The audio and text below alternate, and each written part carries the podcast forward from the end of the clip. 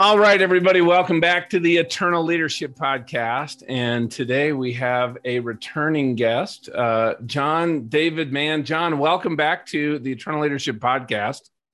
It's most excellent to be here. Thank you, John. And today we get a special treat because we're joined with your wife, Ana. Ana, how are you? I'm great and so happy to be here. Well, I'm so happy to have you guys here. And if you guys want to go back, so here's what we're going to be talking about today here's what I've seen with so many of my clients, my friends, just people that are reaching out to me all the time that over the last couple years, not only through COVID, but I also think, you know, I'm 55, so we're about to be empty nesters. Here's what I'm seeing is marriages right now are not only under attack, but they're stressed and you know john and i you, and i were just talking about this with anna right? It's not like it's in crisis like i need to go you know into the marriage er but it feels like you know what? It's not what it was. It's not quite right. Like i'm not excited about the next couple years with my partner but i really want to be. Like on a scale of 1 to yes. 10 like 10 being i wake up in the morning and i cannot wait to see my wife's face yes, right? And yes. talk to her and spend the day with her. One being, I'm about to go file, right? so I think there's a lot of marriages in that five, six, seven, maybe even an eight range. And you know, it would feel amazing if I could just go up a plus one. What would that look like? Just, just get a little bit gooder. And I know that that is one of your favorite words. It's one of my favorite words. But if you guys want to go back, ah. first of all, we had an amazing conversation about the recipe. If you guys go to eternalleadership.com forward slash 182, that's my interview with John. And then we also did, John, if you guys have or listening have probably heard of the book Go Giver. And John co authored that with Bob Burg. And that episode is episode 40. If you guys want to go back and listen to both of those, the Go Giver was an absolutely, I think, a revolutionary book that helped even shape my philosophy because you guys know where I come from, right? It's about who you are as a person. Yes. Is the key to unlocking your purpose, your calling, a great life, fulfillment, and also a great marriage. And through that, you two, Ana and John, you have written the Go Giver Marriage, and there is some phenomenal. This is a book whose time has come. This is the, there's a lot of marriage books out there but based on where you're coming from and how you put it out there and you know what and you wrote it as a um, what do you call it a fable within a parable those are my favorite kind of books which actually follows the story because i love story versus yes. just a marriage book like you know do this do that i lose right. interest in those right but when i yes. start reading about an actual story it's written as a like a nonfiction with teaching and folks, you're going to love it. And here's something, you know what? When my wife and I, seven years into our marriage, had our first probably really, you know, tough spot. We had just miscarried, lost a child, trying to figure out what's next. Mm. Um, I was in the process of getting out of the military. My dream as a fighter pilot was now gone. So I was not in a good place. And one of the things that our pastor had us do was take a book and read 10 pages a day before we went to bed and then talk about it. Now, the thing that I had to resist was to, you know, read a section and say, Hey, Donna, did you see the third paragraph on page 18? you really, you probably really take notice there, right? So, you know, I, I had to learn not to read for her, but to read for me. But yeah. as we just started reading all these different books and talking about it, it was absolutely transformational in our marriage. So I'm recommending everybody out there who's married, get this book, The Go Giver Marriage, and go do that. Read 10 pages a day with your spouse and just talk about what you took away for yourself. I'll guarantee you things will be transformed. Now, just a little background for you guys that don't know John and Ana. John, you've authored what, 30 books now? Something like that, yes. So I've authored one. My first book came out a year ago, On Purpose with Purpose. I can't imagine getting to 30. I'm thinking about number two, and I'm kind of starting to stress out. A whole bunch of bestsellers. Ana, you had a degree in, we are talking about this, and I can't wait to do some follow up, but in clinical psychology, yes. educator, a therapist. You did a lot of some corporate training, speaking, coaching, and you are both all in on what you're doing right now around marriage. So let me ask you a question because both of you, just a little background. This is not your first marriage, you two together. Is that correct? Correct. Yes. That is correct. And you know what? I think there's so many people out there that have been through marriage, been through divorce, you know, and they're like, man, can I ever get to that place where I really want to go? But you know, in this season of your life and everything you've gone through, maybe you guys can share a little bit about maybe what led to the creation of this book in this season of your life. I just want to regroup and go back to the part about being divorced, just to say that I was not only in an unequally yoked marriage, but I lost my first child at birth. And mm. my parents had tried to talk me out of that marriage, but I was young and I wasn't fully listening. And so as the years went on, the divide between us as two people who had very different spiritual views was very big. So, what led us to write this book was the original Go Giver. When it first came off the printer, I read the very first draft and said to John, This is the most amazing book. I'm just stunned. And I feel like this would make an incredible book about marriage. And at that time, I had been a marriage therapist for many years and had the background in the training. And yet, I feel there's something that gets stuck sometimes in the therapy room that's not as effective as having simple things that you personally can do every day to change the tone of your marriage. And that's what the premise of the five secrets to lasting love are. They're, they're the secrets to how you change your behavior in the marriage and the impact that that will have on the marriage. And when you say stuck, when you say things got stuck, what kind of stuck was that? You mean stuck in the therapy room? Yeah. Yeah. When couples come into therapy, I think in the first several sessions, both of them spend a lot of time trying to convince this therapist that their view of the marriage is right and the other person's view of the marriage is wrong. And by the way, here's the list of things that he needs to change or she needs to change and they get down to a lot of bickering about things like intimacy and frequency of sex and all kinds of issues that really aren't at the core of what's wrong. And so I often would give homework. And eventually, I did what the professor in our book does, and that is that I closed my practice to couples and I worked with individuals. And the reason is, is that you know what i said to you a few minutes ago i can actually help somebody in a one hour session working with them privately. I can give them all kinds of tools for changing their marriage that are not they're not going to get if they're working together in a therapy room. But at the same time that you know if both people in the couple work privately they'll come away with a lot of tools for how they're changing their behavior their attitude and the tone that they're bringing to the marriage. And it really it's a deep shift and people really are surprised and shocked by how simple it is to change little things that you do every day to bring that goodness to your partner. And it does have to do with giving.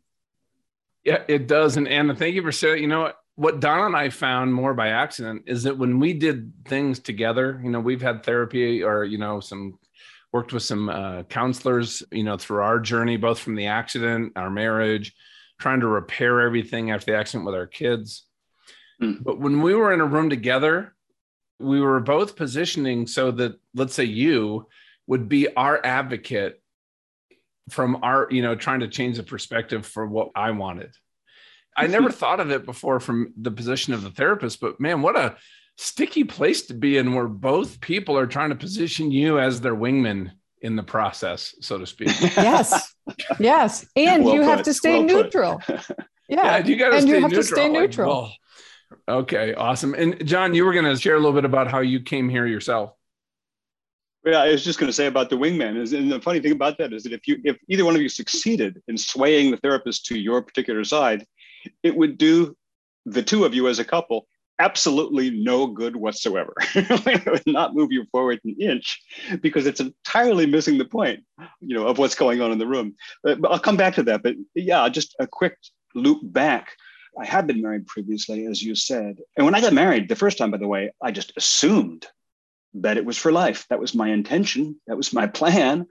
Uh, that's what my parents were. And my parents were very happily married. By the way, both of our parents had absolutely wonderful marriages. I learned just about everything that you can read in this book from my parents, but I didn't know that I'd learned it.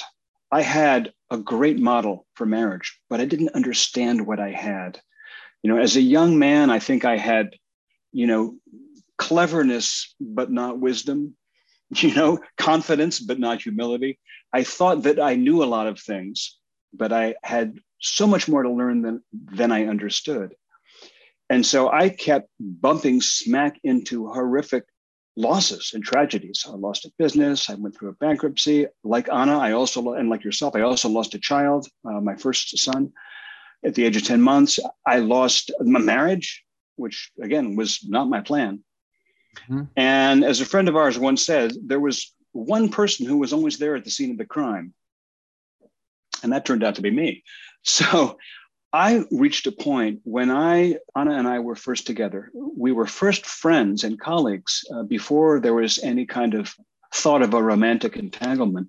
But when we first became involved and I realized what my feelings for her really were, I wanted to immediately get married. And she said, You know, I think we shouldn't do this. I think we need to wait. And I absolutely resisted that idea with all 40 horses.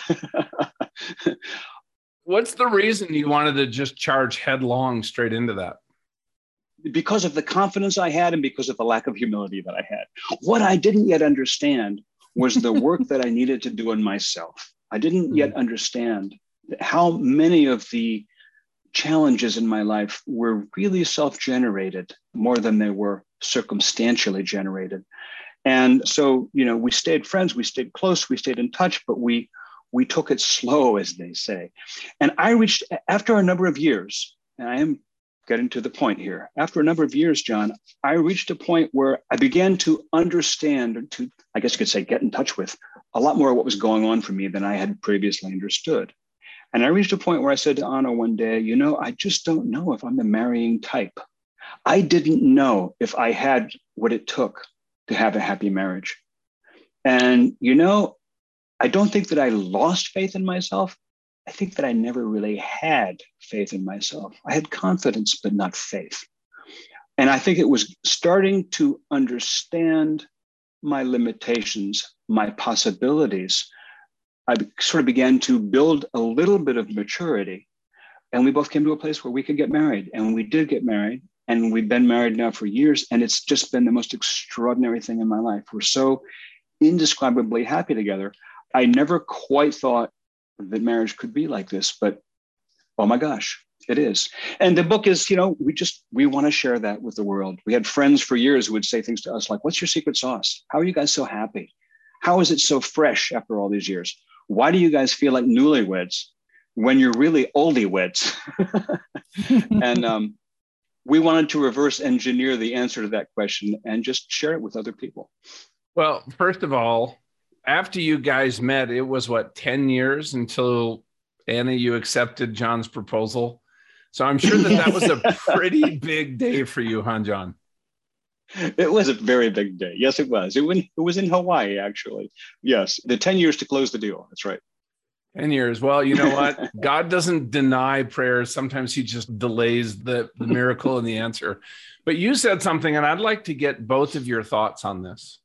You said, you know, going through this, right? You wanted a happy marriage, but you didn't know if you could have one or if you deserved to have one and I'm thinking that man, there, there's a lot of baggage that I think all of us listening can relate to. We've had these thoughts. I don't know if I can get, or if I had a good marriage, how do I don't know if I can get back there. What would you say to somebody who's really struggling in that mindset that either I don't know if I can or if I deserve, which is a pretty toxic place also? Yeah, I'll start with deserve because it does come back to faith and it comes back to believing that God wants the best, the very, very best for you, that God loves you unconditionally. God knows you're a sinner and, you know, is still madly in love with you. And so you have to learn. And I'll backstep one moment to say that every one of us arrives in a marriage with our history and whatever emotional and psychological baggage we carried from our childhood.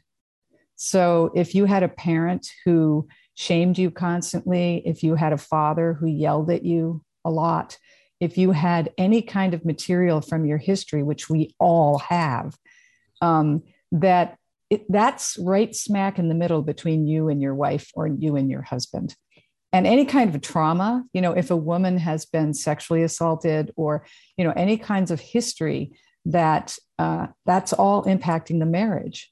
And so i think that self-compassion and learning self-love and i'm not talking about narcissism or grandiosity. I'm talking about the kind of love that you would extend to yourself that god extends to you so that you have compassion for the places that you fall short and that you ask for forgiveness from your partner, just like you would ask for forgiveness from God. And I'm not talking about big sins. I'm not talking about going and cheating and then asking for forgiveness. I'm talking more about the ways that you would ignore or dismiss and not take care of or give in the relationship that really do have an impact on a daily basis. So, you know, that issue of faith is a huge one. I think that sometimes people who really you know see themselves as devout christians you know fall short of having faith in themselves because there's a place in all of us that is not sure if we're worthy. And it's really important to feed that place and to nourish yourself to take care of yourself like you would take care of a young child. Because we all when it comes to self-esteem it's as delicate as a flower. And this is a quote directly from the book everyone's self esteem is as delicate as a flower, and that child is still very much alive inside of you. I would like to add to that, yeah, which ahead, is John. that I've had people come to us who have doubts about whether there's the right person out there. Is that the right person for me? And you know, my answer for that is always there absolutely is. There, there is there is the right person out there for everybody. It's really a question of you have to be the right you. Is really becoming yourself, being yourself, and letting your beacon shine so that that person can find you. And I think part of that is exactly what Ana's saying is having the faith, having the unshakable faith, like the roots of an oak tree in a storm, that you deserve happiness, that you deserve a fulfilled life. And here's the thing here's my proof of that you're here. you were created. You are unique. You were put here for a reason that nobody else fulfills. Each individual, I believe that's true for.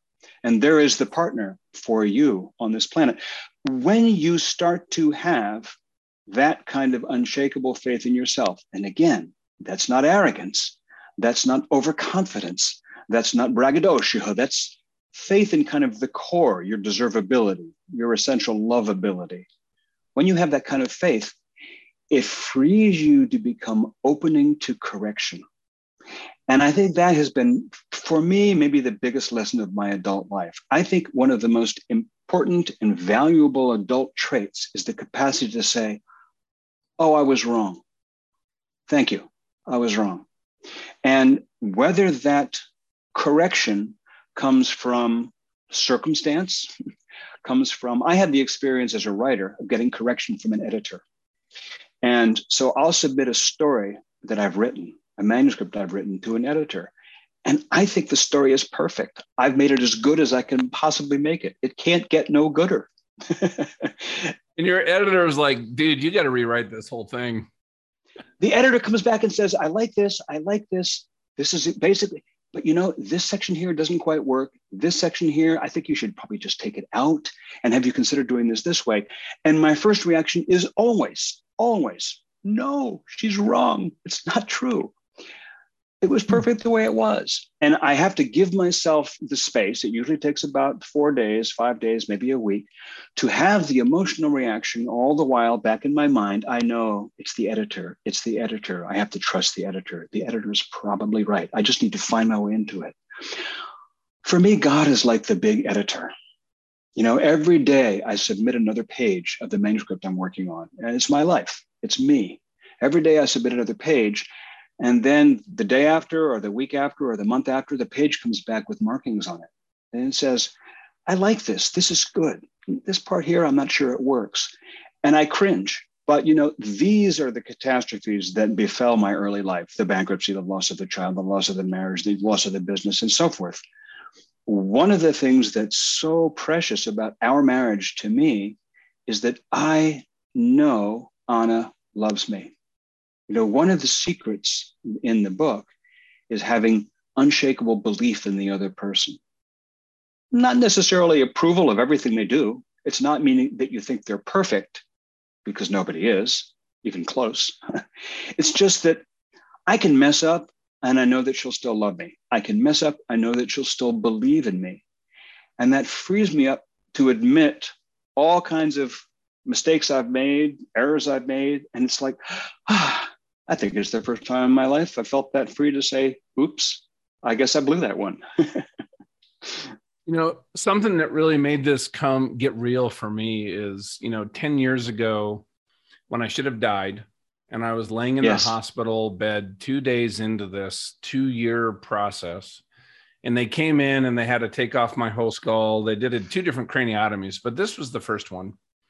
And I was convinced in that moment, even though I'd just been in God's presence. You know, you said before, I'm not sure I'm worthy. Do you know, John, as soon as I felt when I was in God's presence, his unconditional love, mm-hmm it transformed my life in an instant because I knew in that moment that anything and everything I had ever done was not even relevant to the love and the relationship that the Father God has with me right now in the present. Because laying there with my body crushed, my first thought was, I'll never forget this, is I'm not worthy of somebody loving me like yes. this you know what and i've read scripture and i've been in the bible and i you know read about grace and unconditional love but until i experienced it and now i'm thinking you know what? God has extended that beautiful gift to me. And you guys talk about the secrets in the book as gifts and i love that. But he extended this gift to me of grace and love. And that's what i keep bringing myself back to is why would i not extend that to donna in humility and love and service? And in that, though, when I was convinced that I was going to die because the doctor came in and basically said, You're probably not going to survive the surgery to my wife. Oh, my wife gosh. had to go get our will oh, and living will faxed up there for them to check before mm. they went into surgery. Right. So imagine that like they leave the room. And even though I just had this mm. experience, I'm actually thinking, okay, next weekend's my funeral. And I started playing the tape. And I mm. didn't, you know, at first I'm, you know, thinking of the good things but then I started thinking about what would Donna maybe really say. You know what I did afterwards? I actually wrote an obituary that I want to live a life so that Donna gives that obituary someday. And I've never shared it with her, but I've shared it with some close wingmen of mine. One of the things in there, Ana, is I want Donna to feel like the most loved woman in the world.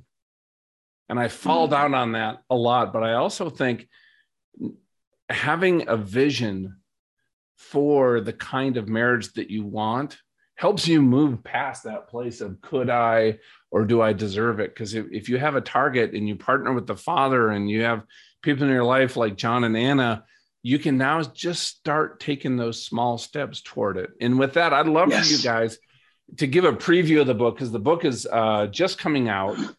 And you wrote this as a fiction, which I love. You guys have now referred to the five secrets a few times. Could we touch on some of what those things are and those things that we're going to be pulling out of the book as we read it? Absolutely. Ahead, Absolutely. Absolutely. You know, there's five secrets, and honestly, they seem so simple that sometimes, you know, I think that people think, well, you know, that's just so simple, you know, but the question is, will you actually put them into place? Will you actually use them? will you actually bring them to your marriage every day? And so, one of them, the first secret, is to find ways, and I'm speaking about authentic ways, to appreciate your spouse every day. And I usually, when I'm coaching somebody, I will actually ask them to find three things every day. And I work them up to four, five, or even six things every day that you appreciate about your wife or your husband. And tell them. Yes, exactly. And the specific thing needs to be that you actually, and it's not just like, you know, oh gosh, I like your hair today. That's not one of them. It has to be something. I really appreciate her hair. well, you can take it to the next. that can be an add-on. Yeah. yeah, you can take it to the next step, but you know, it needs to be something that's real and authentic, that's believable, and that's really sincere, because that's what people hear. They hear the tone. So if you're just thinking, I'm going to get these three out of the way over breakfast, gee, your hair looks good today, and um, gee, thanks for picking up the kids, and uh, you know, great coffee, and, honey. Yeah, good coffee. And you, okay, I'm done. I did my part. Whereas if you stopped her later in the day and said, you know, I love the way you talk to our children. I watch you sometimes and I'm in awe of your patience. And I just feel like you're such a good mother. And I so appreciate this about you because I'm not always the best father. And I'm busy, I'm I'm harried, I'm trying to make sure that we I bring home the bacon and I sometimes skip over things that you would never skip over. And you know, she will melt in front of you when you say things in that way. I was also just thinking about the breakfast and the coffee. Now, think about that. What if I went to Donna and said, You know, honey, I know how busy you are and everything going on. And when you made that extra time to get up early and make me breakfast and have coffee ready, and I just felt so loved. Thank you. You're amazing. Right? Perfect. Just something, just acknowledge those little things example. that they're doing. And all of a sudden, perfect. everybody feels that that's just a good day. Everybody yes. feels better. And it's yes. the way everybody. you brought it too. It's the way yeah, you yeah. brought it too, because you made sure that she understood how much you appreciated the way that she takes care of you. And that's just. We do that every day. We have that conversation yeah. you just had, John. We have that conversation every day, and it goes both ways. And by the way, that can be three. You know, ideally, it's three new things. You don't want to be noticing new things because you're finding more and more things to appreciate. But it's also okay to say that again tomorrow. it's also okay to say it again next week. These things don't get old as long as they're of the moment and they're authentic. I'm speaking out of turn, sweetheart. Please go ahead. Can I ask you guys a question though? When I was in a very less mature place something I'm still working on after 32 years of marriage. But I would often do some of these things and start these so that she would start doing those back because that was a sense of my self-worth my identity my you know being affirmed as a husband and a man that was missing that's how i viewed it and i would start doing all of these things and it wasn't reciprocated so that I'd be like, you know what? What's the point? It's not going to get better.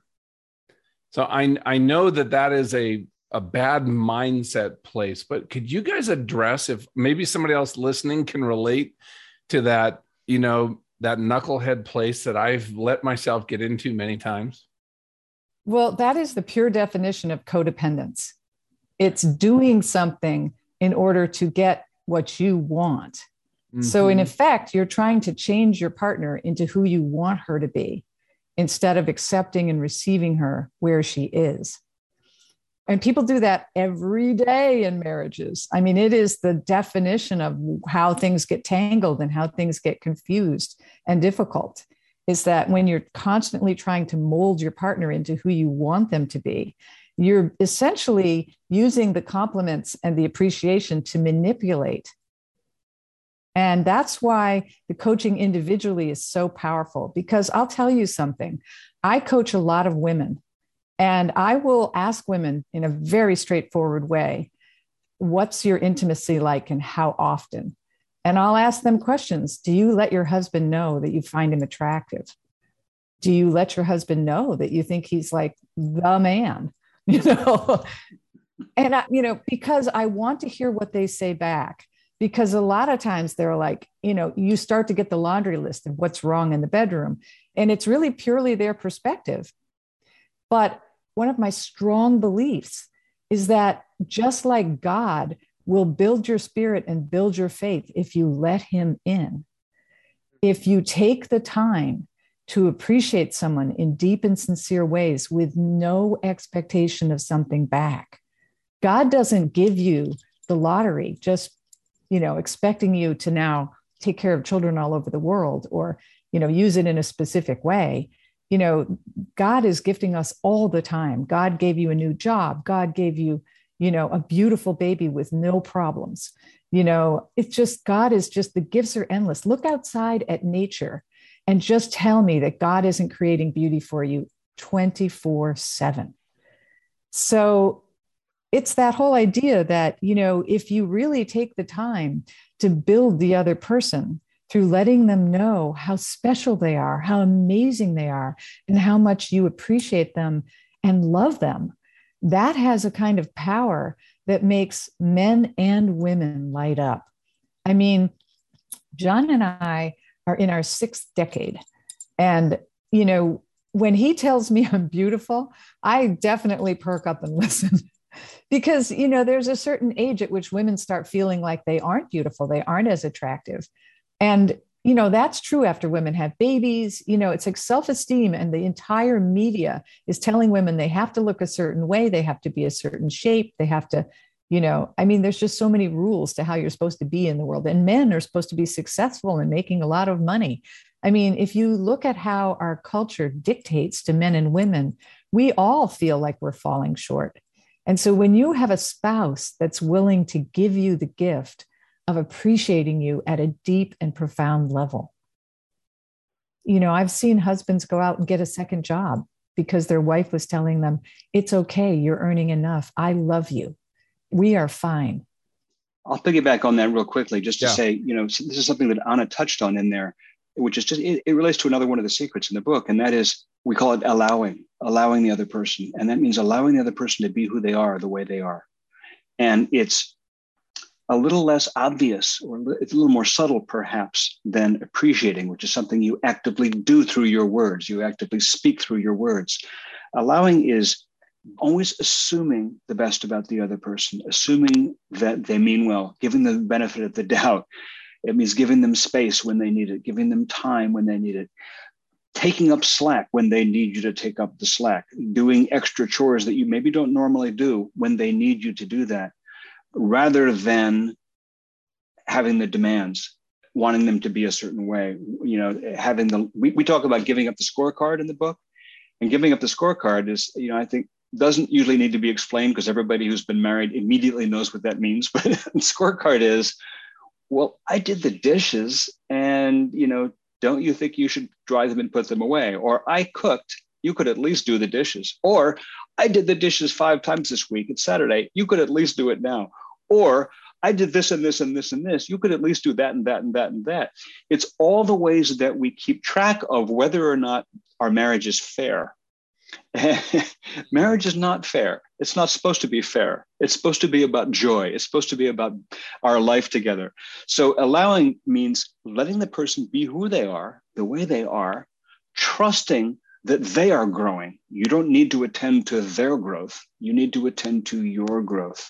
You don't need to attend to their development and their maturation. Trust that they'll take care of that. You need to take care of being the best you you can possibly be. And that gives both of us a lot of space to be ourselves. you know, here's something I found in that is that, you know, when let's say I have a bad day and I snap at Donna because I did the dishes five days in a row and yeah, she doesn't want to do them. Right. You know what? I give myself grace because I know me. But if the roles were reversed, I'm going to assign motive to Donna's behavior to then reinforce some kind of narrative that I have and that that's a really bad place. And i've had to learn to like you just said john it's been a process to actually see the best in donna. You know what? Maybe she's had a long day. Maybe she didn't sleep well. You know what? What if i just did the dishes tonight as a way to just bless and honor her because she's an amazing mom. And then you know what? The next time it's instead of becoming then an argument or we both feel you know like wounded avoiders in a completely avoidable situation all of a sudden it becomes something that then blesses her and then that blessing eventually comes back. So i think we have to be careful about how we perceive and i love what you said right? See the best in the other person. Assume a good place and let's just use that as a starting point. Well i'll add to the allowing from the standpoint of when donna took care of you for two years after your accident that was allowing in spades because she mm. had to allow for the fact that you were a broken man and you had healing to do. And without her care, you had no one to take care of you. And so she had to do everything. She had to be the one that made the dinners, that cleaned the house, that cleaned up, you know, that did everything because you were not able to at that time. So that also, you know, is the definition of, you know, really taking that secret to the next level of, you know, just accepting that sometimes, you know, you're going to be in that role. Yeah, thank you for saying that. Uh, Donna's amazing. And you know what, though, you know, since then, there's been days where I lose sight of that because I get in my own head. And those are the days where, yes, you know, I need to go to her and apologize. I've gotten really good at apologizing, but not just saying I'm sorry. You.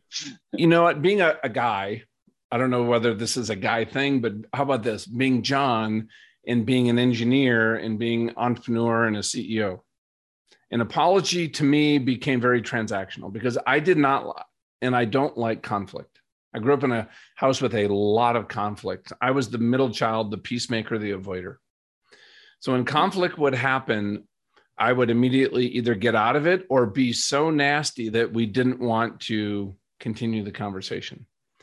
And here's what I had to realize was, you know what? In humility, I had to go and say, you know what? I did that you didn't want to do dishes and you were tired and I snapped at you. You know what? That was wrong. And I apologize. Not tell her a story, right? Not justify.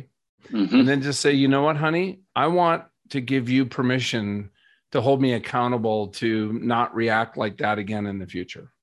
When I asked for accountability the first time, Anna, I remember Donna going, Yeah, I'm afraid to hold you accountable because of your anger issues and I would get frustrated. Mm. And it was like you guys talked about earlier, right? Everything is like this constant feedback loop that's going to help you get better and have a better marriage. And then over time, as I really worked on myself, all of a sudden, Donna started being comfortable holding me accountable in areas that I'd given her permission to. And I got to tell you, that feedback and that changed over time our communication to a place that my goodness is 32 years of marriage. You know we have the kind of marriage today that you know we had 30 years ago which but it's taken a lot of work to get back to this place over all the damage that was done from the accident. You know it, the beautiful thing about what you just described is that you're allowing her to help make you a better person. There's this great line in the movie as good as it gets with jack nicholson who has all kinds of problems. He's got ocd and he's a cranky uh, you know asocial antisocial uh, old codger.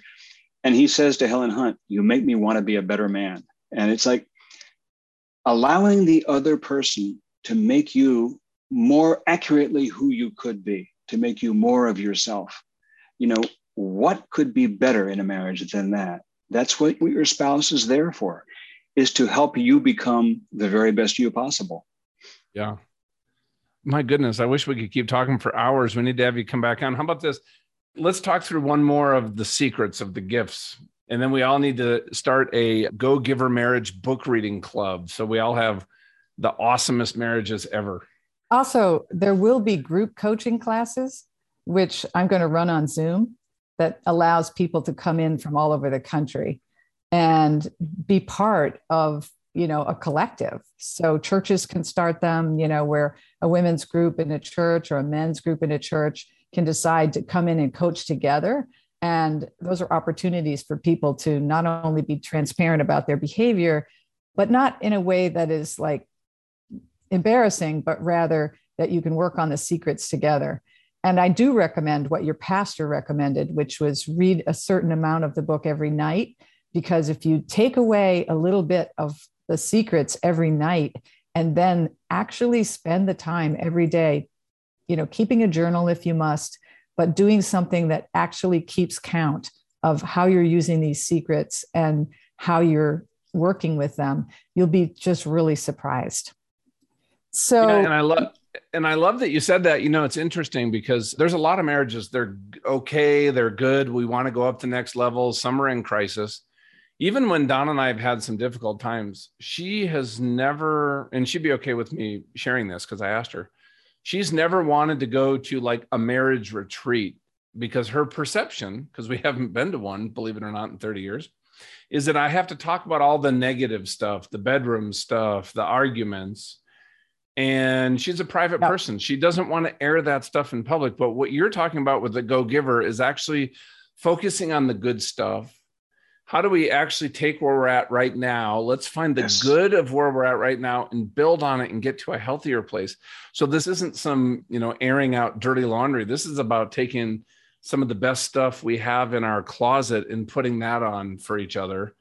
And i think there's such a need right now in the church for a resource like this because i do remember don and i were struggling. It was a couple years ago this is actually just right before COVID, and we're like, hey, what if we went and you know, I think we need something like this. And you know what? We couldn't find one that we wanted to attend. Uh, Either the people or the church that was sponsoring it or the timing. And this would be the perfect thing to bring into the church. I, would love to follow up with you guys and help bring this into our church and see if this is something Donna would like to do with me. I think that'd be a ball. Ah. yeah. And the beauty yeah. is, is I would, I actually do like to have those classes be women in one class and men in another because it gives you opportunities mm. to hit directly. Because I like to have John in the events with men because it's a very different tone. And, you know, I, I really do feel like men and women don't understand each other sometimes. And it surprises me. But at the same time, I think, you know, it's like yeah, we all have different habits. We were raised in different ways, and our culture asks us to be special and perfect in certain ways. You know, women are often really judged for how they look, men are really judged by how much money they make and how successful they are. So there's just a, a lot of different criteria. So yeah, they're very powerful. And I will say right out right here on the call, we never ask people to air dirty laundry of any sort. This is not a group grope session. And in fact, I've been in women's groups where they were bonding around discussing what was wrong with their husband. And I have no regard for that. I don't think that that's a way to create closeness or a bond between women at all. And in fact, I think the boundary of not speaking negatively about your husband or your wife in a group setting is really important. I mean, I'm so glad you said that because you know what? That gossip, which has become like a majority of the conversation and it's accepted in our society today. And what is gossip? It's talking negative about somebody. And yeah. I'll tell everybody right now, it's a cancer. When I do leadership training for a team at a company, and gossip exists in that team or that organization, and I'll tell you right now, it does. Mm-hmm. Do you mm-hmm. know this has been studied? You lose eight to 12 hours per person per week in productivity when gossip exists.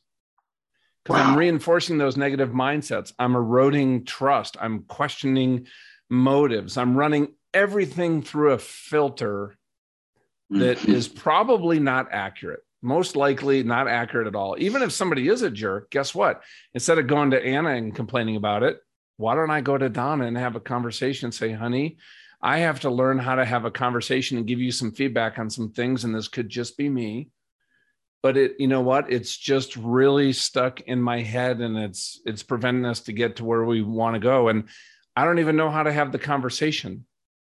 But you know what? Just even saying that starts a dialogue that is it's not going to have a downside if you approach it with love if you approach it with humility if you approach it by just focusing on maybe some of the facts versus the narrative. I mean, these are skills that we have to learn in life and in leadership and in a marriage that unfortunately just aren't taught to us anymore. And you determine the tone of the marriage by your behavior. So yes. if you're constantly coming to your partner and saying, you know, I, I, joke with women about this a lot because they'll he's home for work for five minutes and she says, We need to talk. the first thing that happens for him is total fear rises up in his being. And he's like, wait a minute, I just want to take off my shoes. What have I done wrong now? because that's the tone. It's like, you know, this isn't working. We need to talk. There's just so many ways that you can not have that conversation and do things that change the whole tone of the marriage in a positive way and that keep that love just brilliantly alive. So I focus on that with people. I don't really want to spend 15 minutes of our hour session listening to the dirty laundry versus talking about the ways that we can build the marriage the ways that we can make the marriage you know stronger than it's ever been the ways that we can make your wife feel like you love her so deeply that it's just better than she ever dreamed. Most loved woman in the world. Yeah. Yeah. yeah. I do remember I did have a friend, you know, because I've shared that with some friends of mine. And my friend Jay called and he goes, Hey, John, does Donna feel like the most loved woman in the world today? I'm like, Oh, why'd, you, why'd you call today? I'm like, all right, hold on. I got I got some work to do. I will call you back because I wanted to be accountable. But you know, as we folks out there listen, if your marriage isn't great, because you know what, you got into not greatness on your own with how you think, with your mindset, with your attitudes, with how you process and look at all the stuff that you've brought into life that you've walked through and experienced from growing up through today. And to think that you can get out of it and get back to a place of greatness alone, I think, well, this is my opinion because this is what I've learned about myself. That's a bit delusional. We need help. We need a wingman. We need somebody to come alongside us to shine a light. And for me, a big part of that was the person I saw in the mirror and everything I was bringing into the marriage versus this huge gap between, because this was a question a coach asked me, what does God see when he looks at John? What does God see when he looks at our marriage? What is that beautiful thing that he has anointed and sanctified?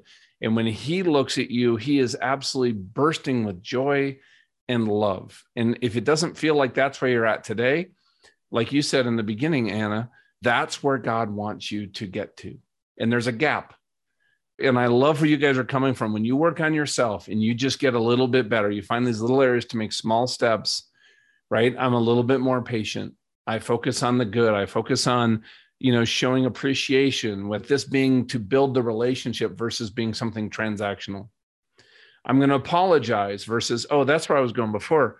My apologies were completely transactional. I would give an apology to end a conversation because I wasn't comfortable hmm. versus giving an apology to take personal responsibility for my thoughts, my feelings, and my actions because I wanted to not only do the right thing, but to build the relationship. And that was a shift for me. But to do all, I haven't done any of this, folks, on my own.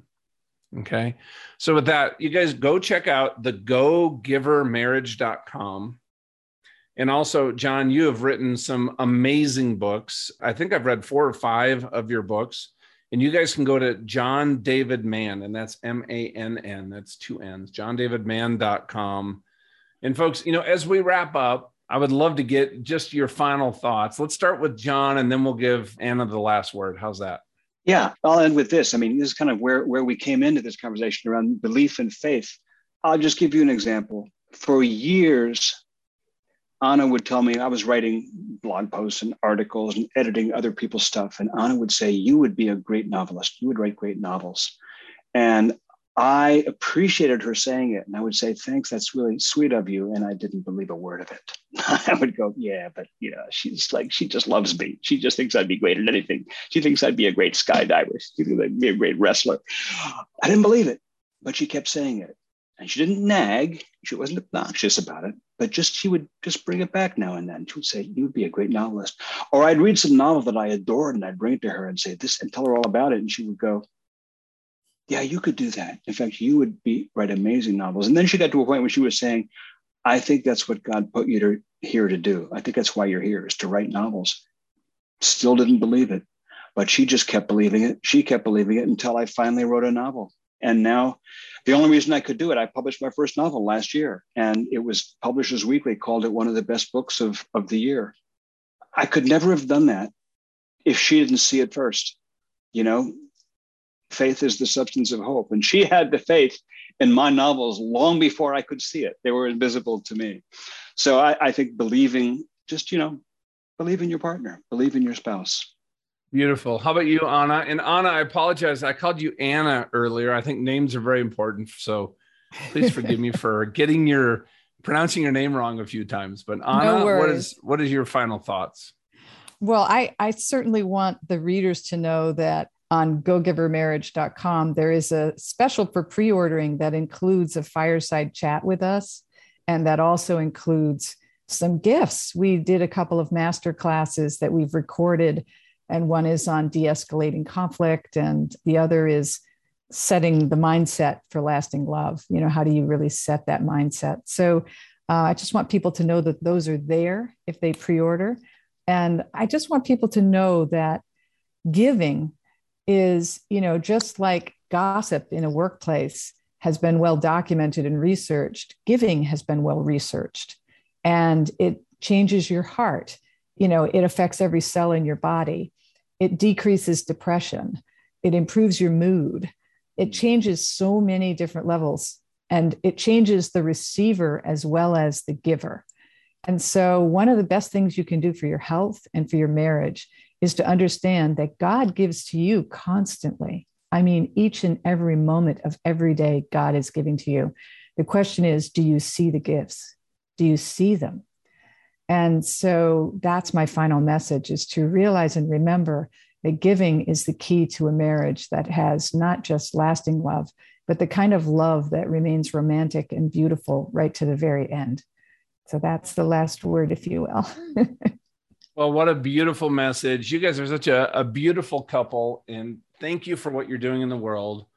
Here's what I know is I was thinking about this, uh, shared this with my Bible study last week. I really believe that in the last year as God has really put on both Don and I's heart to focus on our marriage. That is such a tangible example of the relationship that each one of us have with Jesus and that Jesus wants to have with us.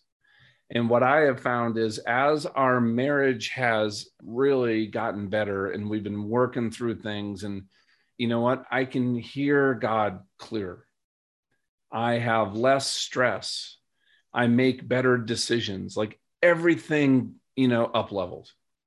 And yes. you know, and I think God used this thing that was on both Don and I's heart to really work on our marriage, to use that as like it, it's not even a metaphor. It's actually what, what's the word here? You guys are the writers, right? He used that to uh, model exactly what he the relationship he wants to have with me and Jesus and Donna and Jesus, and then all three of us together. It became real. How's that? It really became real. So there's so many amazing things, the outcome of working on yourself. You know what else has happened too is um, my three boys. They're 23, 22, and 18. 10 years ago, they didn't know me. I was a workaholic. Today, they're my best friends. Mm, I mean, I, have gotten two texts from my son, who's a single dad at 22, during our our interview. I love it. I love it. Yeah. And I I have one other thing I want to add, which is you know the parable is the first half of the book, but the second half of the book is how do you employ the five secrets, and it's equally important to read that second half of the book. How to? Yeah.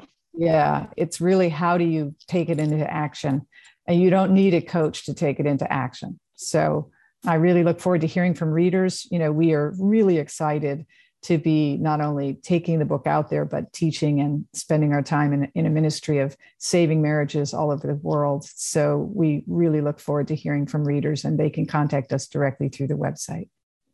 Yeah, which is gogivermarriage.com, correct? Yes. That is it. All right, Anna, John, you guys rock. Keep knocking them alive out there. And we need your voice in this world more than ever. And uh, I just pray that God continues to bless all that you do. And for everybody listening, I would just encourage you to just take a small step. Each day, just take a small step. And all of a sudden, you're going to get to a place like, wow, I never thought I could have a family that I hate to be away from and I can't wait to get home to. And that is a good place. All right, with that, you guys keep rocking. Um, you're awesome.